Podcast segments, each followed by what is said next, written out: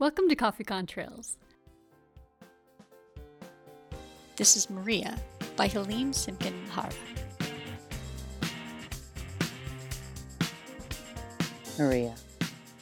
In the summer of 1966, I ran away from LA to New York City. By the second day, I got an apartment, a sublet of a sublet for $100 a month. 71st and Broadway. Not the best location, but what did I know? It was supposed to be $150 a month, but since that's all the money I had to my name, the guy got the landlady to agree to $100 if he paid the rest.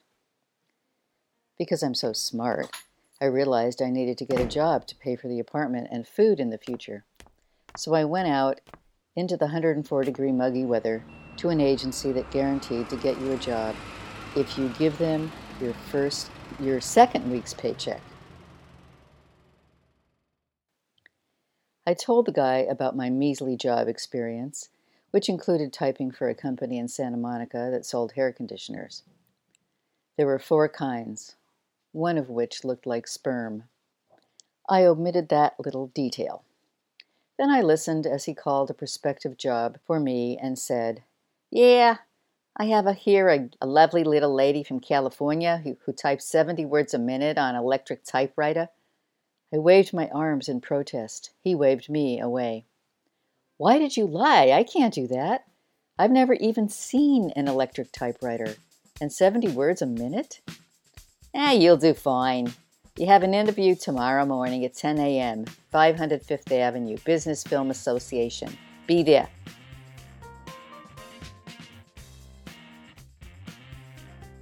I didn't realize how prestigious it was until I got to the building. The Film Association was on the sixth floor. I walked in, and a receptionist with a tight perm of slightly blue hair and long fingers looked me up and down as if I were an insect. I told her my name, and she called someone on the switchboard to come from the back.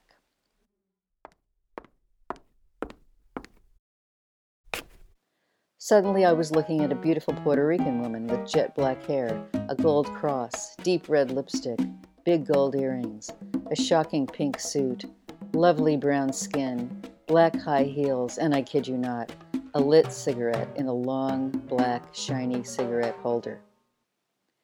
I'm Maria. Follow me. I'm going to give you a typing test. She turned and marched down a long corridor. I followed.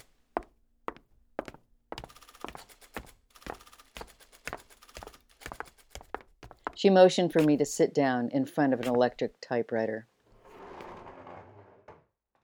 You're going to type scripts. That's the job. You can't make any mistakes. Mr. Parsons doesn't allow it. And don't think you can use correcto tape. If you do, Mr. Parsons will hold up the script to the light and rip it up in your face. Got it? She put down the script and some paper next to the typewriter. I looked at the typewriter, the front and the side. I didn't know how to put in the paper or how to turn it on. Um, I don't think we have this kind of typewriter in California. Maria's eyebrows raised. She took a long drag off her cigarette.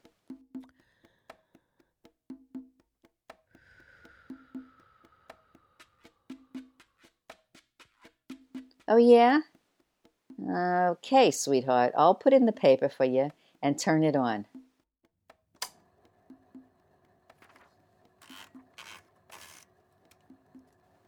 Typewriter made a humming noise. Okay, you could start now. And remember, no mistakes. She took another long drag off a cigarette.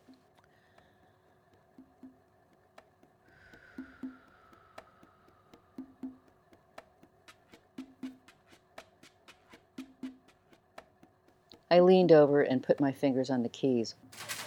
What? Suddenly there were several letters on the paper. I didn't mean to type those letters. I looked up at Maria. You're nervous, sweetheart. Start over. I put my fingers on the keyboard again. Damn! It happened again. More letters went up there that made no sense. I slumped in my chair, tears welling up in my eyes. I'm sorry. He lied to you. They probably do have this kind of typewriter in California, only I've never seen one. I don't know how to type on an electric typewriter. I can type, but on a regular kind of typewriter. And 70 words a minute? I can maybe type 50, but no mistakes? Listen, I'm 3,000 miles away from home. I barely told my parents I was leaving. I don't know how I'm going to pay for this apartment now. I'm sorry. Maria took another long drag off her cigarette and fingered her gold cross. Listen, sweetheart, we're going to be interviewing a lot of people for this job, but if we don't find anybody in three days, we'll give you a chance. I'm not making any promises, so don't get your hopes up, but call me in three days.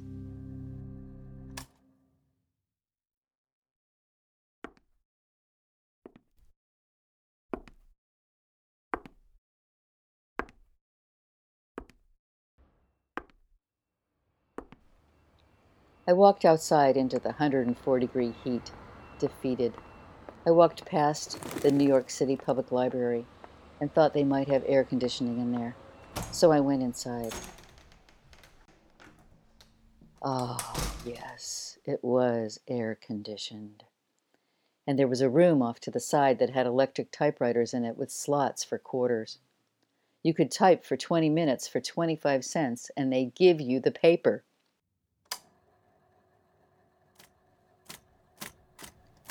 I stayed there and practiced typing for three hours and went back again the next day. I used up $10. Considering I had about $15 left to last me until the end of the month or forever, for all that I knew, that was a big deal. On day three, I went up to a phone booth a block away from 500 Fifth Avenue and called Maria.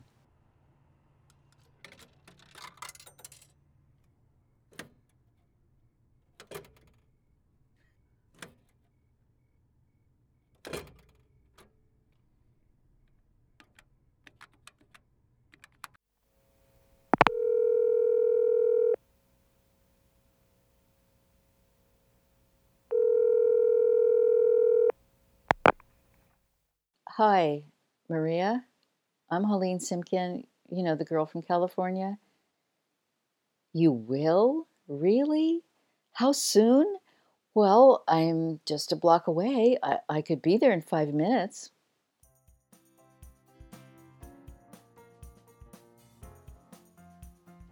I earned $66.23 a week. To me, that was a lot of money. I didn't eat much the first month, though, because I was afraid to. I basically lived on scrambled eggs and Oscar Mayer wieners. I'd stand over the stove, stab a wiener with a fork, and cook it over the burner. Then I'd eat it standing up.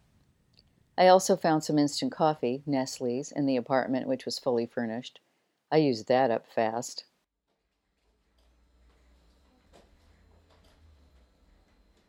One reason I loved my job was I got to clean up the staff lounge. Now, those of you who know me know I don't like to clean much, but since I was starving, this was the ideal job for me.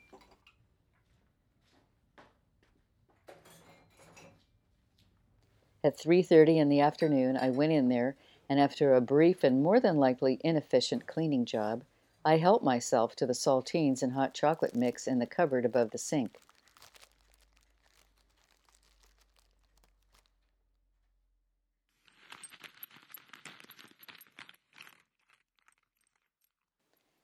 I didn't have time to make the hot chocolate, so I just emptied a packet into my mouth, which was already stuffed with way too many saltines.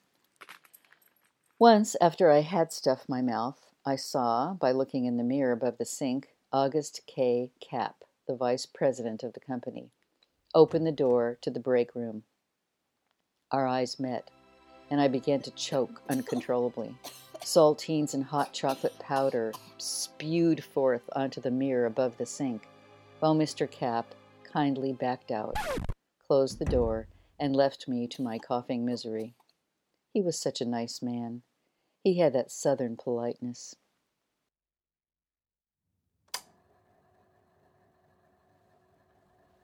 I did have to type scripts, and perfectly. And yes, Mr. Parsons did rip up a script or two in my face, when he saw that I had used correctotype. For the first month or two, I would make a mistake When I would make a mistake, I thought nobody was looking, maybe, and then I'd stuff the paper into my purse.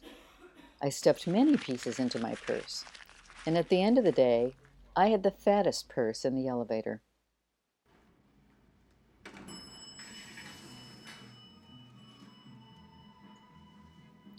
Another weird part of the job was helping Avis Sorgren.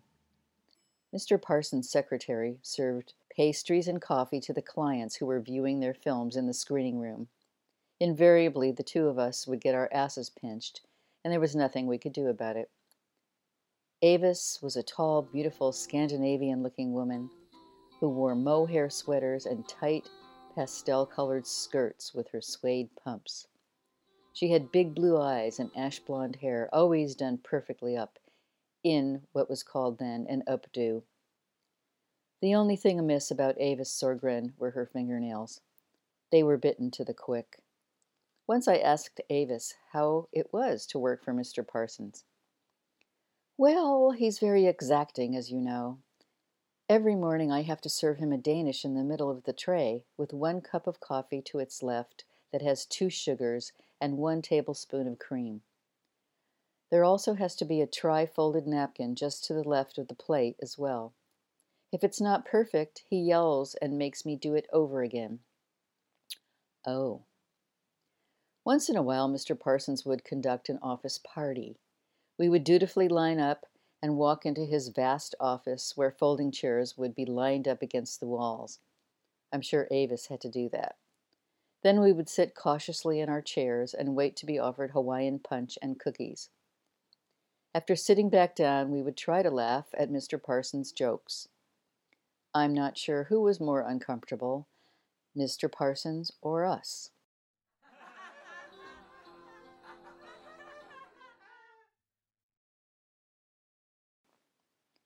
After a month or two, they decided to send me to switchboard school so I could take over for Mrs. Gilda Steinmetz on her breaks.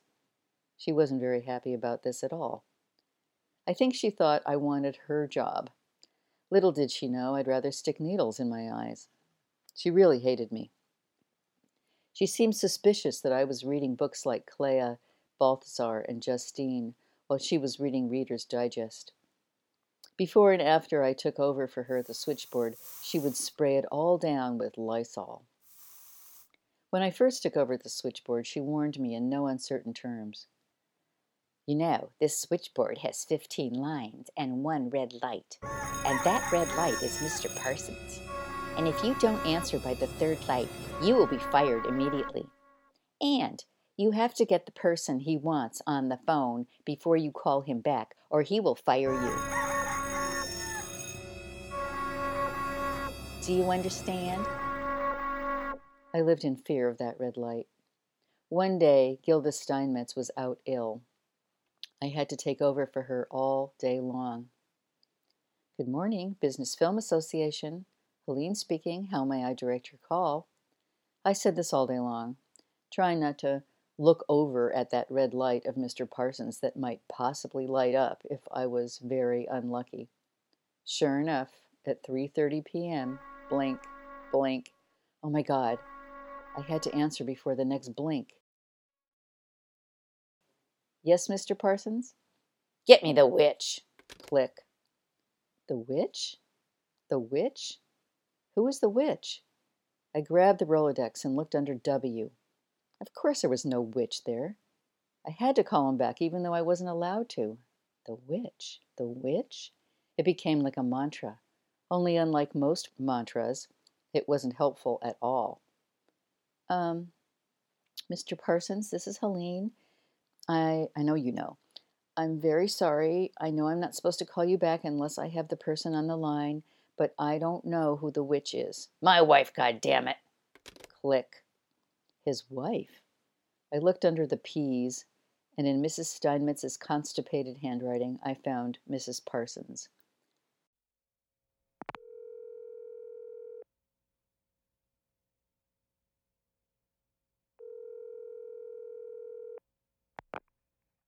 Hello, Mrs. Parsons. Your husband would like to speak with you. Oh, yeah? I kept thinking, the witch, the witch, and guess what I didn't do? I didn't flip the toggle switch. so that she couldn't hear.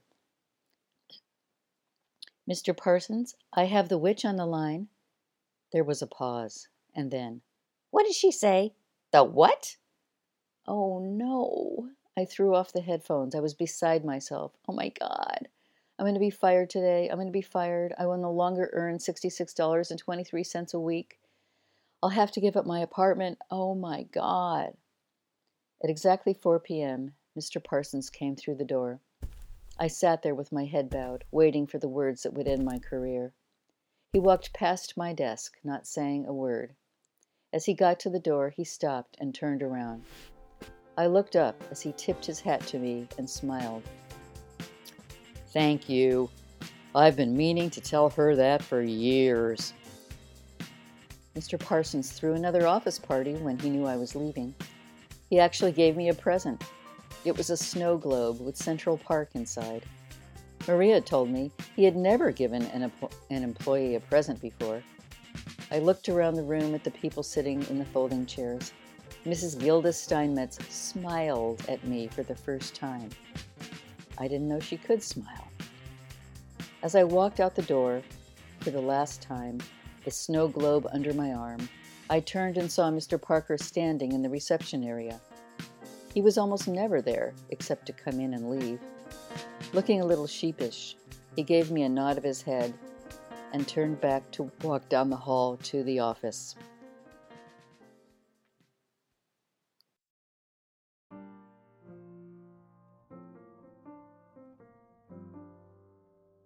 If you like today's recording, please like and favorite us on Facebook and Twitter, and you can find us at coffeecontrails.com.